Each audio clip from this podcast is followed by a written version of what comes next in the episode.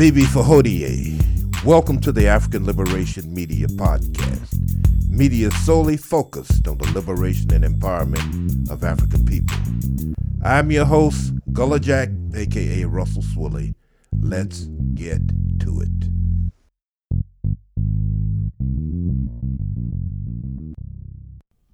Bibi Fahodiye, this is the African Liberation Media. I'm here with brothers Amos and brother McAroo. I am Gullah Jack, aka Russell Adrian Swilly. I want to start out by saying at age 90, the greatest sociologist of our time, the venerable Dr. W.B. Du Bois, raised a series of questions, love letters to the youth. He said, perhaps rhetorically, he had been looking for the answers to these questions all of his life. They are chronicled in the classic, The Ordeal of Mansart. Question one, how does integrity face oppression? What does honesty do in the face of deception? Decency in the face of insult? And accomplishment meet. How does accomplishment meet despising, distraction, lies, and virtue meet brute force? Of course, these questions come out of the context of the African American experience living under the crushing dynamic of white supremacy.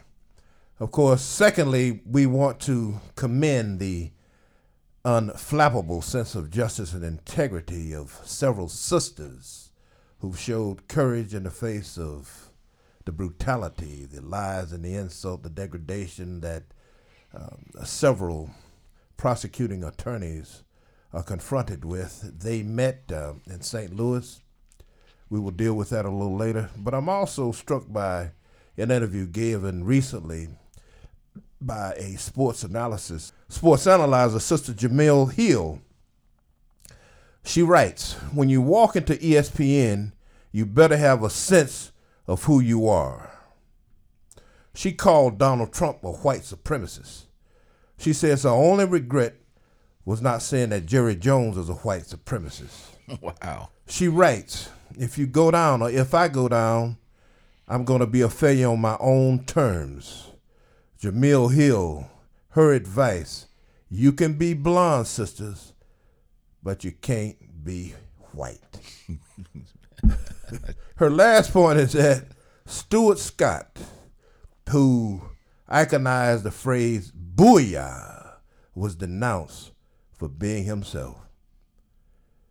She says ESPN does not define her. This is a critical lesson to be learned, absorbed, inculcated in the spirit of every young sister who is aspiring to achieve notoriety in corporate America. Gentlemen, take it wherever you want to take it. Bibi Fahodiye, Bado Mapapano, African family. Where is Jemele Hill working now? You know, brother, I really don't know. No. But she says, looking back on it, had she not been booted out of ESPN, she would not have found her husband. She would not be in L.A. traveling. The short version of her conclusion is that she's significantly happier, and that she left ESPN long before she was let go. Wow. Okay. Well, that's a rare breath of fresh air there from a celebrity, no doubt. We are taping the program on the day before the official Martin Luther King Jr. holiday, which, quite frankly, is, in my opinion, a product of the rhetorical ethic. Certainly black people demanded a holiday for years. The power structure finally acquiesced and established it, but it was clearly a part of the rhetorical ethic. They said, okay, you guys can have the holiday, we'll control the narrative, and that's all that really matters to us. So I wrote piece on my blog titled "The Dr. King We Need in 2020," because unfortunately, most of us do not view Dr. King from the perspective of African-centered holistic thinking. We are trapped by Eurocentric fragmentation. So the subtitle is "The Continuous Fight for Dr. King's Legacy." As we gather in 2020 to celebrate the life and legacy of Dr. Martin Luther King Jr., there's a critical need in these turbulent times to focus on the total scope of Dr. King's thought and practices. It is a fact that the heirs of the powerful forces who organized against the efforts of Dr. King in 1967-68 have sought since the 1986 federal establishment of the King holiday to control the narrative of Dr. King's legacy and reduce him to a mere dreamer, to freeze him on the steps of the Lincoln Memorial in 1963. We must view Dr. King and all of our significant contributors from the perspective of African-centered holistic critical thinking, thus avoiding the trap of Eurocentric fragmentation. I'm using the term significant contributors because all too often we place these great people on a pedestal and, identify them as heroes. And so they become something more isolated when we do that, rather than seeing them from people who were driven by moral conscience. We have a moral obligation to defend ourselves. Stepping up to defend ourselves is not heroic. We have a moral obligation because our lives have value, and I think it's important that we not, follow this thought process of Eurocentric individualism, where we isolate these people as they are isolated heroes versus someone who's connected to the community and someone who's a model for all of us to emulate. And in fact, all of us can do these things. We can all be driven by our moral conscience. So one of my subsections is titled "Some Thoughts on Dr. King's Most Powerful Quotes." So here's one of his quotes. "Cowardice asked the question, is it safe? Expediency asks the question, is it politic?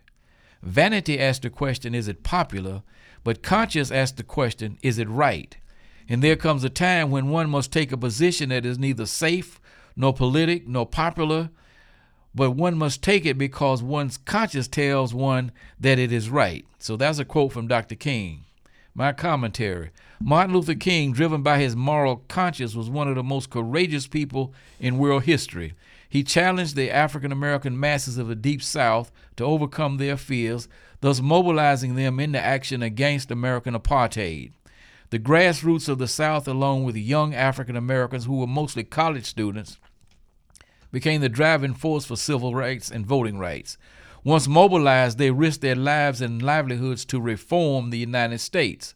Given the current rise of institutional and individual white supremacy, there's a need for people of conscience to overcome their fears and mobilize beyond another drive for reforms to establish the power to neutralize the capacity of white supremacists to impose their will over us. Second quote, "True practice is not merely the absence of tension, it is the presence of justice." The American power structure, be it moderate, conservative, or liberal, from George Washington to Donald Trump, has never been interested in the presence of justice. Those claiming to believe in justice for all only want justice for some and no tension from the rest. The victims of injustice must understand this and not accept the absence of tension as a solution to injustice. And this is basically what the electoral process is kind of pushing now, because you have this madman in the White House who has created a lot of tension. And the solution proposed by the other wing of the one-party state essentially just wants an absence of tension. They care nothing about the presence of justice, never have, never will, unless they are forced to. Third quote, "The problem is so tenacious," this is Dr. King once again, "the problem is so tenacious because despite its virtues and attributes, America is deeply racist and its democracy is flawed both economically and socially. our moral values and our spiritual confidence sink even as our material wealth ascends. In these trying circumstances, the Black Revolution is much more than a struggle for the rights of Negroes. It is forcing America to face all of its interrelated flaws, racism, poverty, militarism, and materialism. It is exposing evils that are rooted deeply in the whole structure of our society. It reveals systemic rather than superficial flaws and suggests that a radical reconstruction of society itself is the real issue to be faced. My commentary. The mass movement of the 1960s for justice and power exposed America's interrelated flaws, racism, poverty, militarism, and materialism, which are systemic. Mere reforms of these flaws will never result in the true peace and justice which require power the masses of people deserve. The history of African people in the United States is the history of struggle against systems of oppression interspersed with incremental reforms, from chattel slavery to the reforms of Reconstruction, from the oppression of American apartheid to the reforms of civil rights, to the new Jim Crow and other characteristics of the current white backlash. Dr. King suggested that the entire system needed radical reconstruction. That needs to be the goal of the next desperately needed mass movement. So those were just some thoughts that I had. I just picked three quotes out. I suppose I could continue this series ad infinitum, which I may do by just choosing other quotes and commenting on it. So just some thoughts as we approach the King holiday, which will be taking place on the day that this podcast is produced, is released, is published. One thing I always enjoyed about Doc was his ability to appeal on the emotional level as well as the intellectual level. I read about a sister in a church who asked another sister while listening to one of Dr. King's speeches, his sermons. One sister asked the other sister, "What is that boy talking about?" And the other sister deadpan, "I don't know, but he sure sounds good." It's a quote that illustrates the desire, the need to bring about systemic radical change when he intones the whole Jericho Road needs to be changed, where men are fleeced and robbed as they journey along life's highways. We know that the Jericho Road was a meandering road where a traveler could be susceptible to murder and so forth. A road that started above sea level, but by the time you reached the Jericho Road that meandered, you would be below sea level. Just one of his quotes. Glad you brought that out, brother. Glad we are dealing with it because, we need to move away on a daily basis from this sanitized version of King, or the vanillanization. We have to create words because, they're not going to create them for us, to quote Brother Amos Wilson. But very significant in putting King in perspective so that he not be co-opted. Suffice it to say, both parties have picked Dr. King to the bones and will use him for their own personal agenda, even Dabo Swinney. He said, Dabo Swine. He said, Dr. King, I'm quoting Dabo, not a coach down at Clemson. Dabo says that Dr. King changed the world through love, which is a gross misrepresentation of King. Doc said, love without power is weak, anemic. Power without love is callous. Then we're talking about African synthesis, the combination of power and love to achieve justice beyond the mere absence of tension. Justice being defined as the concept of a fair dealing. I don't know any other way to put it. It's just fair dealing, justice. A brave man, the great Amos Wilson said he had disagreements with Dr. King, but he admired Dr. King because of his courage. which is one of the reasons why he pays obeisance to King. Wilson writes, the moment of truth arrives when we're willing to confront certain dangers in order to realize our convictions. Stokely Carmichael, who knew King, walked with King, basically said that one of his major contributions was that he taught us to face racism without fear. But, we can go on and on, but, I'll just discontinue my comments right here. Yeah, the 60s was a time period where many of our leaders were assassinated. Mm. And we commemorate Dr. King every year because of the holiday that was set up with, as you stated, by McAroo, the Dr. King that whites feel comfortable with. But we often sometimes forget about Omowale. Malcolm X was also assassinated during this time.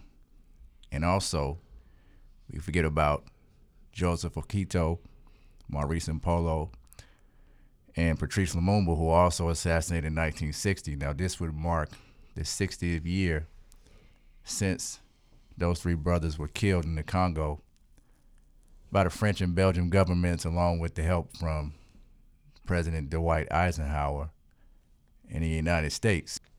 Whenever you reach a point where you are a target to be assassinated, that means that you are an imminent threat to the white power structure. Just 2 or 3 weeks ago, we saw General Soleimani be struck down by a drone leaving the airport in a convoy outside of Baghdad International Airport. So we know that Dr. King had to represent something that was a force to the European white power structure in order for them to feel he had to be eliminated, the same way they felt Gaddafi had to be eliminated. So that's what we have to look at when we talk about the synthesis of a person, taking the best out of the individual, as Baba Makaru states.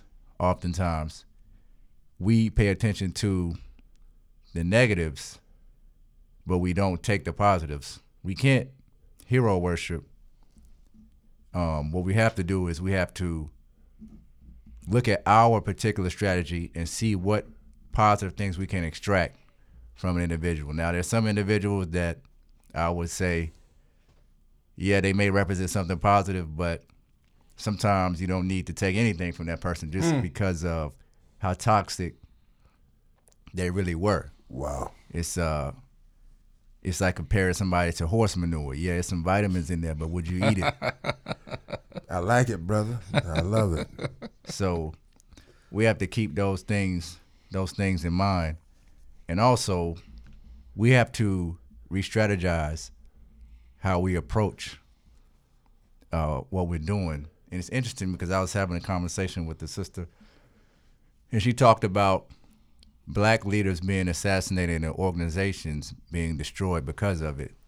And one of the things that she mentioned, which I thought was a very, it's the first time I've heard anybody bring this to my attention, is the need for people within organizations to get life insurance.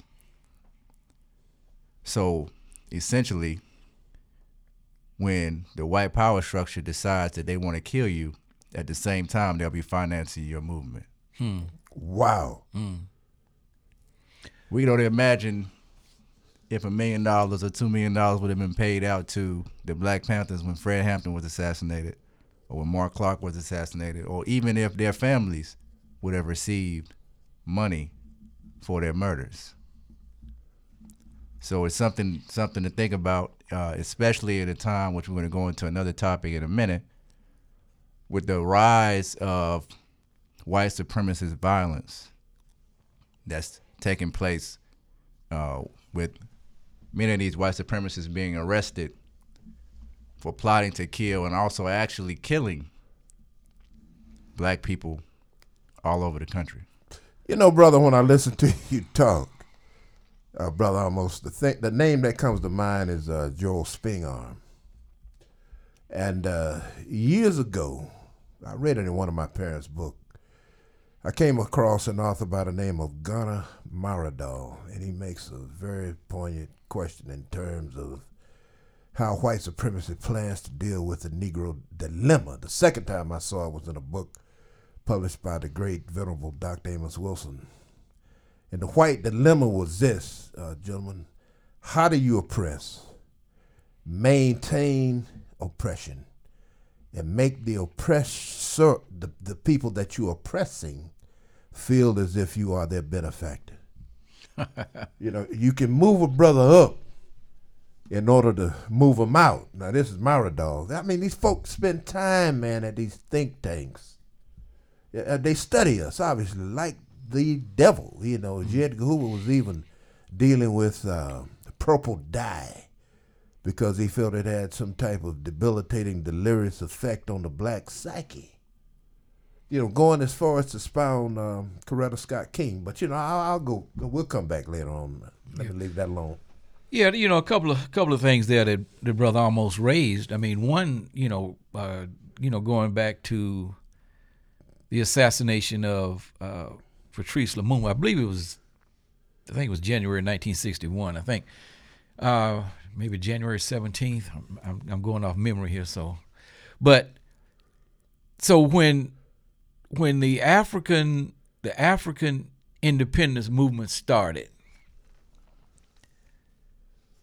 Lumumba became the first significant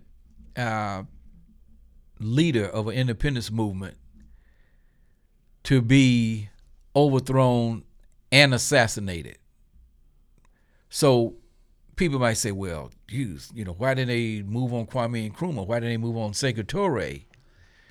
And I think what we have to look at is the strategic location of the Congo in 1960-61 and its mineral wealth. The Congo is, in fact, the most valuable landmass on the planet Earth. Hands down, it is the most valuable in terms of mineral wealth. But also, the one thing that really concerned them, of course, now this is taking place within the context of the Cold War, is that if Lumumba is able to consolidate his power base in the Congo in 1960-61, then the entire liberation of Southern Africa is escalated by 5, 10, 15 years earlier, maybe 20 years earlier, because now the people who are fighting to liberate Angola, they have a base which they can operate out of. Okay, and so it accelerates the liberation, in my opinion, of Angola, Namibia, Zimbabwe, Mozambique, even Tanzania. So that's a critical factor, because the United States' focus at that time was, even though they were just sending advisors over there, after the Vietnamese had defeated the French, once again the almighty French getting defeated.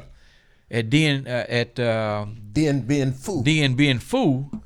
Then the United States said, well, we can't let these little people of color, these little people running around in, living in bamboo huts, we can't let them defeat the mighty French, so we got to go in and stop them. But if Lumumba consolidates power and the liberation struggle of Southern Africa escalates, the United States would have to make a decision. Do we pull out of Vietnam and send troops to Southern Africa to defend the Portuguese and the white supremacists? That would have been a critical decision they would have had to make. So they lose something, one or the other. So I'm thinking they would definitely give up Vietnam if they thought that they could save these countries, Angola, Namibia, Tanzania, Zimbabwe, Mozambique, for the global white supremacist dynamic. So we have to understand why it was so critically important to remove Lumumba. Now, two other points, and then we'll move on. In 1965, in my opinion, Malcolm X was the most important person of African descent on the planet Earth. more important than the presidents of countries such as Nkrumah, Secretary Julius Nyerere. Why do I say this? Because Malcolm had the capacity to organize a global African liberation movement. His reach was global. He influenced people on the African continent. He certainly influenced people in the United States. There's no doubt that he would have influenced people in the Caribbean. So that's why he became the more imminent threat to the United States. So in my opinion, he was the most important African on the planet. So he had to be quickly eliminated. And you had a bunch of Negroes that willingly participated in that process. In 1968, Dr. King represented, in my opinion, the greatest threat to United States imperialism that it has ever faced, because he had the capacity to, he had been basically virtually kicked out of the black community. The black moderates and liberals, his approval rating was in 1968 was lower than Donald Trump's approval rating is today.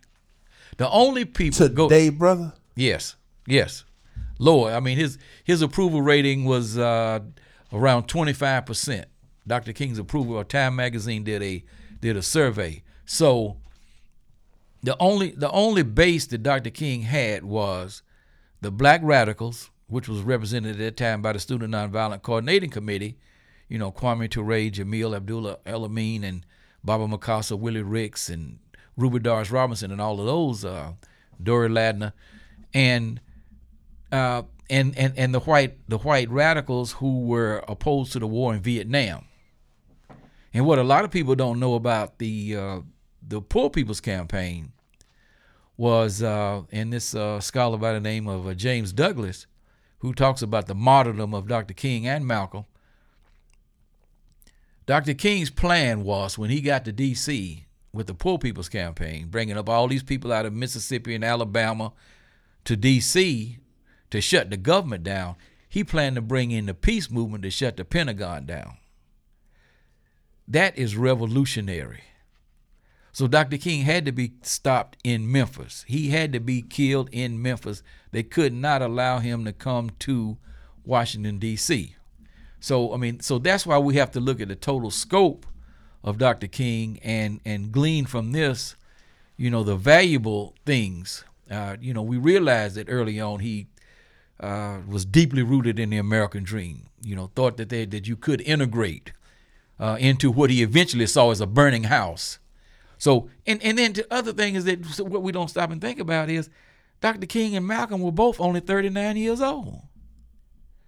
Look at the ages of these people who are running the world today. I mean, you know, Macron and Trudeau up there in Canada, but look at Donald Trump. Look at the people who are running for president, to be president of the United States. These people are ancient, and these brothers were only 39 years old. So I mean, how much development? 39, 49, 59. And I think another thing. Go ahead, bro. Another thing too is that a lot of these guys who start off on the wrong foot, so to speak, come from that Boule background, and they have a mindset that, you know, we can work with these people until they reach a point where they realize that you're never going to be white. Like you said earlier, like Jemele Hill said, sister, you can be blonde, but you'll never be white. Never be white. And once that light bulb goes off, then these people turn from being integrationists or assimilationists to wanting to destroy the system. You know, brother, but King, had he not been unselfish, could have faked it, because they loved him at Boston University. Many of his teachers came to Dexter to listen to his opening sermons, and he thanked them for their contributions in his development. He could have taken a $250,000 job, or, you know, developmentally, what might Malcolm had become had the teacher not referred to him as the N-word or chastised him by saying, you know, Malcolm, being a lawyer was not a realistic option for an N-word. Malcolm had said, You know, I might have been one of those cocktail sipping bourgeois Negroes. You know, had he said, "Well, Malcolm, you know, go ahead and pursue your career as a lawyer." I mean, both of these brothers did not have to make the ultimate sacrifice. Did not, definitely. You know, which is another reason why we, you know, pay homage to both of these brothers. Obviously, innately gifted. You know, one clearly was nurtured by the other. The other was the victim of systemic racism, the breakup of his family, the murder of his father, and just the personal torture. We're talking about Omowale, Malcolm X. You know, King had greater nurturing, obviously. Well, I think it's, and I talk a little bit about this in my lecture, Black Greeks, White Masters, where if you look at, for instance, Dr. King and W.B. Du Bois, both of them were members of the same fraternity, Alpha Phi Alpha, and also they both were members of the Boule. That mindset, the mindset of the miseducated Negro, as Carter G. Woodson told us about, because Carter G. Woodson also went through this type of transition, which caused him to write that book. Once he was actually fired from Howard University, he realized that, okay, there's a limit to how far I can go into this white world. Come on. And this is what all of them realized. Mm-hmm. Initially, they believed that we can be equal, we can somehow coexist, but they have to be educated properly. And I think that the advantage that the Garveys have over the Du Bois early on is that they were never at a point where they could be miseducated like King and Du Bois and Carter G. Woodson could, because of that elitist background that they come from. So you're talking about people who were raised in well-to-do families. Now, I'm not saying that you can't be raised in a well-to-do family and still not be educated properly. What I'm saying is that when we look through our history, most of these people that come from these type of backgrounds, like the Jack and Jill or the Boule, what have you, they are really the gatekeepers that try to mend the fences between the black race and the white race in the benefit of white people. And it takes them to break out of that mindset to start to get on the right track and realize, okay, no, we need self-control, sovereignty, power for ourselves. Yeah, somebody referred to the brothers and sisters you described as the class A intellectuals. We're going internationally now, you know. Fidel Castro Ruiz came from an aristocratic background, and this is Stokely Carmichael I'm quoting, and one of his first acts was to divide his father's land and give it to the peasantry. Well, exactly, yeah. Yeah. Let's move on because there is a lot of tension right now in the former capital of the Confederacy, Richmond, Virginia, where there is, on Martin Luther King Day, there will be a large number of people from all across the country descending on Richmond, Virginia, supposedly demanding gun rights. It's supposed to be a pro-gun rally. But a lot of the raw elements of the white supremacy dynamic and militias have seized this opportunity and are planning to come to Richmond, and it forced the governor to declare a state of emergency, banning all weapons, including sticks and baseball bats, from the Capitol grounds, because they are saying they don't want a repeat of what happened in Charlottesville. So Donald Trump's FBI has been actually engaged in trying to arrest some of the, I guess, the most blatant or potentially violent of these people. So we put up a post called "White Supremacists Are Preparing for the Collapse of the American Empire and a Race War." There's an organization named called the Base. The Base is a collective of hardcore neo-Nazis that operate as a paramilitary organization. Its organizers recruit fellow white supremacists online, particularly seeking out veterans because of their military training. The group has a motto: learn, train, fight. In encrypted chat rooms, members of the Base have discussed committing acts of violence against blacks and Jews, ways to make improvised explosive devices, and their desire to create a white ethno-state, the FBI has said in court papers. So on Friday, after an undercover FBI agent infiltrated the Base and participated in shooting drills in the mountains of northern Georgia, according to a police affidavit, the drills were being done in preparation for what they believe is an impending collapse of the United States and an ensuing race war. The arrests only added to the rising fears that the gun rally in Richmond on MLK Day could quickly devolve into violence, with thousands of protesters planning to descend on the Virginia Capitol. So what happened was they arrested three members of the Base. One of them was a ex-Canadian military guy, and another one was a former U.S. Army veteran. They arrested them in Maryland, and a day later they arrested these three guys in Georgia.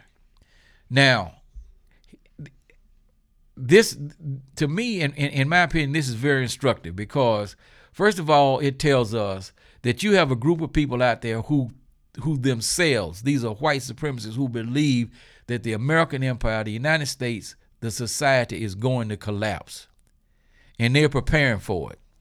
Now, as the most powerless group in the country, perhaps next to the indigenous people, we would actually have nothing to do with the collapse. We wouldn't be the cause of it. We're not the capitalists on Wall Street. We're not engaging in these wars, killing people all over the world, but we would be the targets because we always are.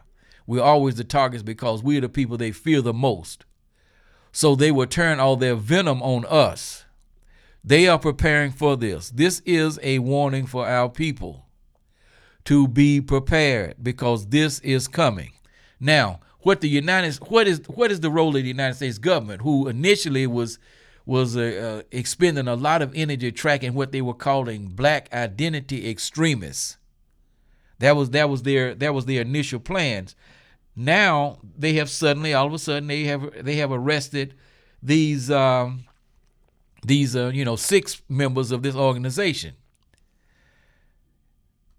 The gullible among us would think, well, they're trying to prevent them from killing us. No, what they're trying to prevent is white-on-white violence, particularly by the state against these militias and against these violent terrorist white supremacist organizations. They don't want that to happen. They really could care less if they attacked and killed us, just like J. Edgar Hoover and Kennedy and Johnson didn't care that when they were killing us during the 1960s and 70s. Richard Nixon, they didn't care about that.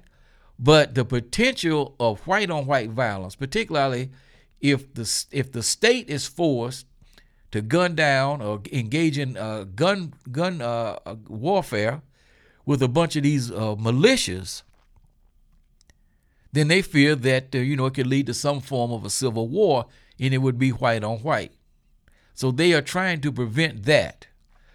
And they just happen to choose Martin Luther King Day to have this rally.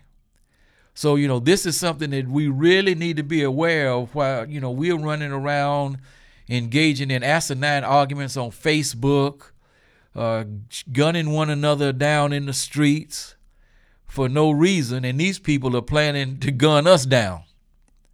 So, this is something that we need to be aware of because these people, they ain't no joke.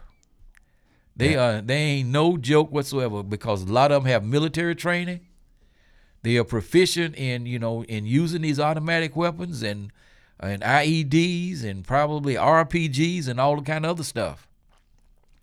Well, And to your point about the white on white violence, what you're seeing take place is you're seeing resources being allocated through the FBI to protect small hats. After the synagogue got shot up with those 11 small hats, they said, no, we're going to investigate and see what group this guy who shot the synagogue up was a part of. So they went and they found a social media network full of white supremacists that this guy belonged to and started to do these investigations. Now, these white supremacists were operating on what the FBI calls encrypted chat rooms. So they can't be too encrypted if they're able to go in and get these messages. But one of the things that they said on the chat room was, there's no need to wait until all conditions for revolution exist. Guerrilla insurrection can create them. Insurgency begins as a terrorist campaign. So these white boys are sending messages to each other, planning and plotting on how they're going to proceed. Another message says that if you're approached by the police, to never be taken alive. So as Baba McAroo stated, this is real preparation. Now, they got caught, so obviously they didn't operate as smart as they thought they were operating, thinking that they could send these messages and that the messages wouldn't be seen. But this is what happens when you have Jewish people who are willing to put up the funds to make sure that their people are protected. It's nothing more than a distraction to do it around Martin Luther King Day to make these arrests, because it makes it look like the government is trying to protect black people. They don't care about black people. No. That's been evident when you saw Dylann Roof shoot up Denmark VC's old church and not be labeled a terrorist, a domestic terrorist, but the white guy who shot up the synagogue is labeled a domestic terrorist. Mm-hmm. So they did the exact same thing, which we consider a hate crime against another race or another group of people. The person who killed the black people, not a terrorist. The person who killed the small hats, a terrorist. Yeah, and the same with the couple up there, was it Newark or Jersey City? Yeah, the Hebrew Israelites, former Hebrew Israelites who shot up the kosher grocery store were both labeled terrorists because they were killing people who have the funds and the power to create a security system for themselves. So now this attention is being put on these people because they realize in the age of the rulership of Donald Trump, you have the idea that they could be targets, and they are being targets or targeted by these people with this mindset. No doubt. Absolutely. Absolutely they are. And, you know, it's a very selective use of the term terrorism. The same with the most recent incident, which happened in New York with the brother that went into the home. He only went in with a machete, but he went into the home of a rabbi of one of these radical sects, Hasidic Jews, and he was promptly labeled a terrorist also. And they're trying to connect him, of course, to the Hebrew Israelites. So, but I think the thing that we have to be aware of is that if they are moved to go after these guys, this organization, The Base, you can better believe there's a move coming on some black organization, maybe the Hebrew Israelites or who. It will be coming very quickly. Because see, what they have to try to do is they have to have a balancing act. They got to make sure that their base isn't too riled up by arresting these six white supremacists. So I'm predicting right now that very quickly, as soon as they get past this, then some black organization or some black people are going to be arrested. using these same what they call these identity extremist radicals. So if you claim racism, then you're going to be viewed as being out of your mind. Well,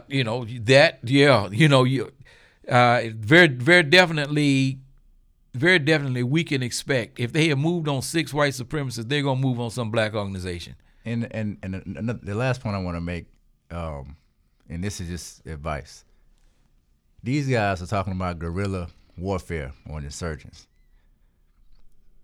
Guerrilla warfare or guerrilla warriors don't operate in the digital age.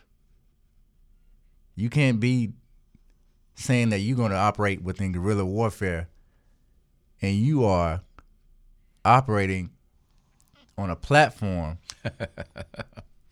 that will allow you to get caught.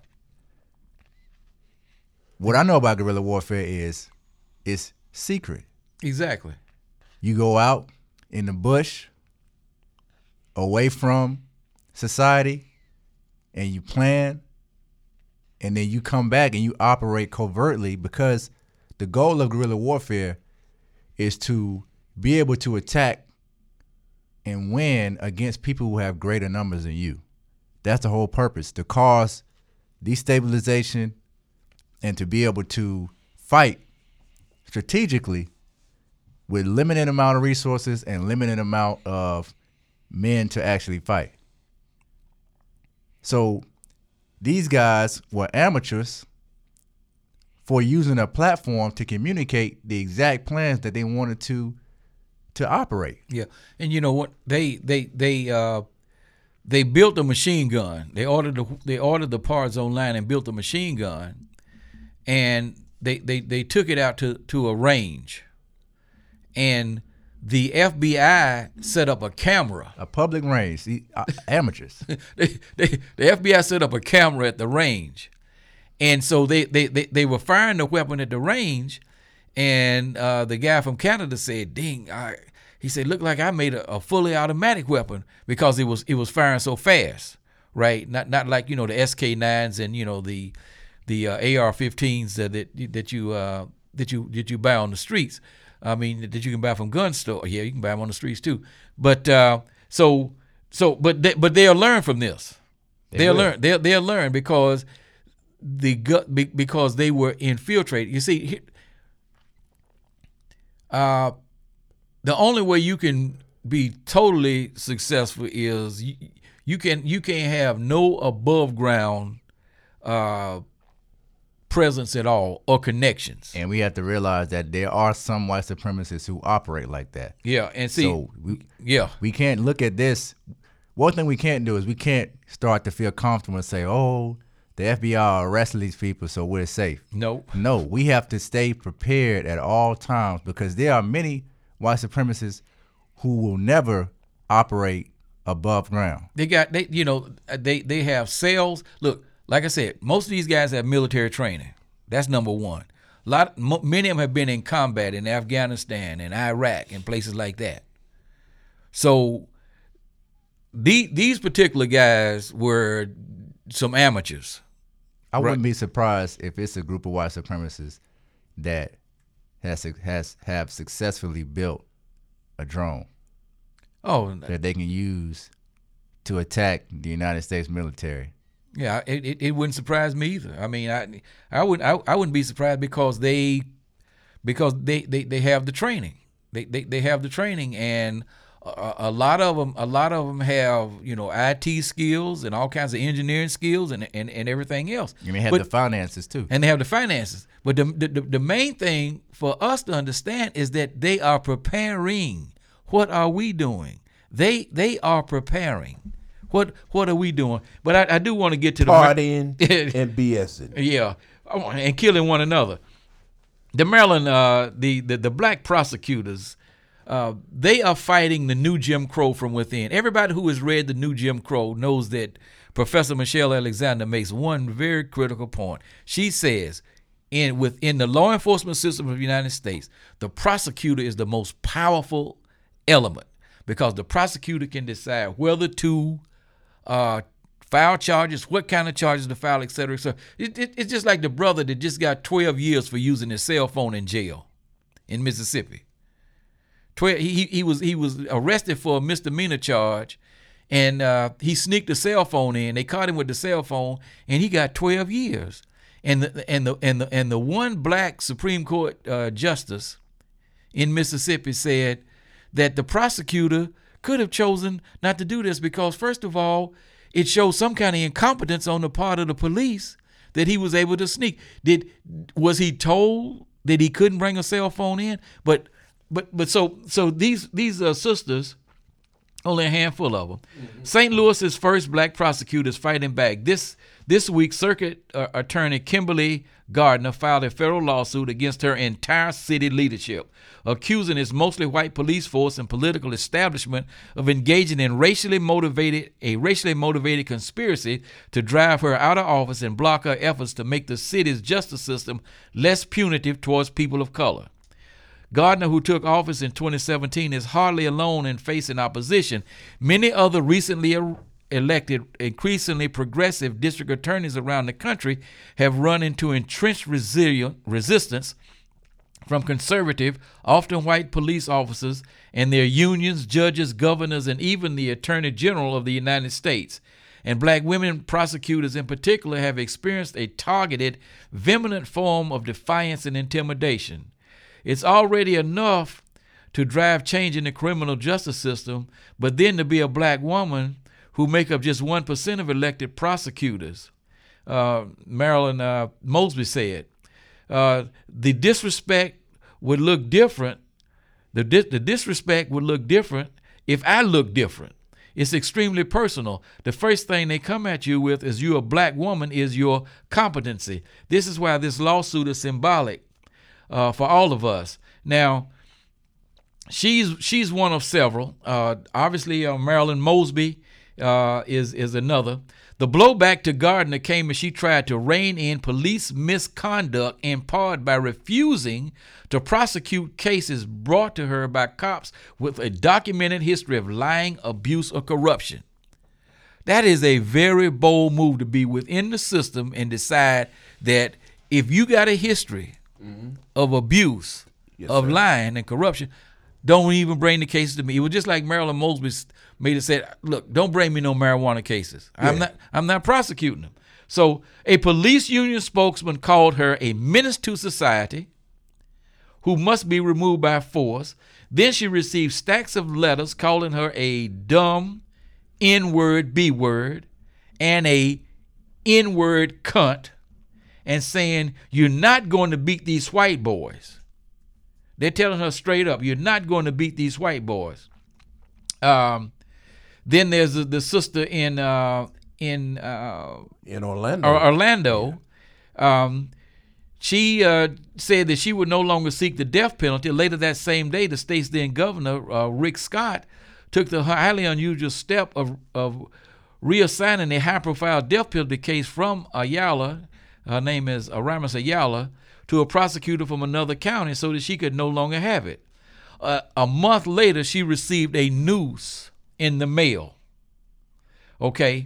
So, I mean, this going, you know, it's got Kim Fox in Chicago, Rachel Rawlings in Boston, you know, Mosby, who stepped up to try to prosecute the police who in the killing of Freddie Gray, and others. So you have some very courageous sisters who are trying to operate within the system.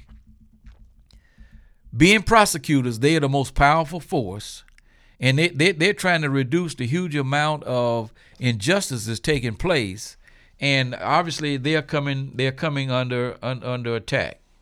Brother, if you can, talk to us again about the term you used the other day when I was talking to you, the recapitulation of Reconstruction. Well, I think, and a lot of other historians believe that the period that we are in now is comparative to the overthrow of Reconstruction. Okay, so Reconstruction, the dates are not defined because you still had black people being elected to office after, you know, the dates I'm going to cite. But basically, between the end of the Civil War in 1865 until the Compromise of 1877, the United States had an opportunity to become a multiracial democracy.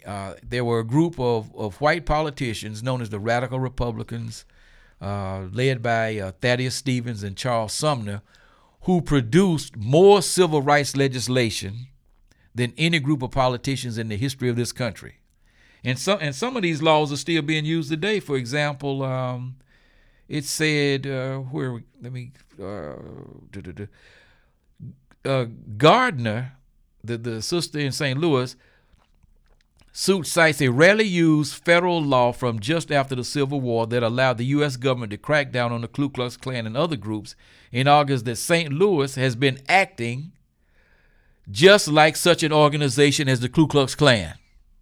The St. Louis police officers and officials have denied these allegations. So she's using one of the there were two enforcement acts, because what the Radical Republicans realized that was happening in the South was that these paramilitary organizations like the Ku Klux Klan were being organized by former Confederate generals and fighters like Nathan Bedford Forrest, and they were engaging in acts of terrorism to take away the few rights that the black people had gained as a result of the end of the Civil War. And so this went on for about 12 years until finally there was a contested presidential election and they reached a compromise, and the compromise required that the federal troops that were enforcing these laws in the South be pulled out. Once the federal troops were pulled out, many black communities were actually being protected by black soldiers in the South during this time. Once the troops were pulled out, then that gave organizations like the Ku Klux Klan and the Red Shirts and these other organizations a free reign of terror. And that's what ensued during that period of time.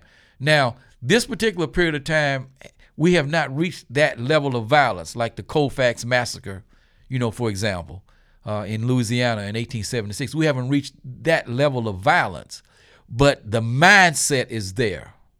The mindset is there. There is a general assault on people of African descent, once again, in this country, because for some reason it was perceived that we had made progress by electing the most brilliant stroke of disguised democracy in American political history, otherwise known as the real Slim Shady Barack Obama. A lot of white supremacists, Dylann Roof and others, saw this as progress for black people, and they said we got to organize against it.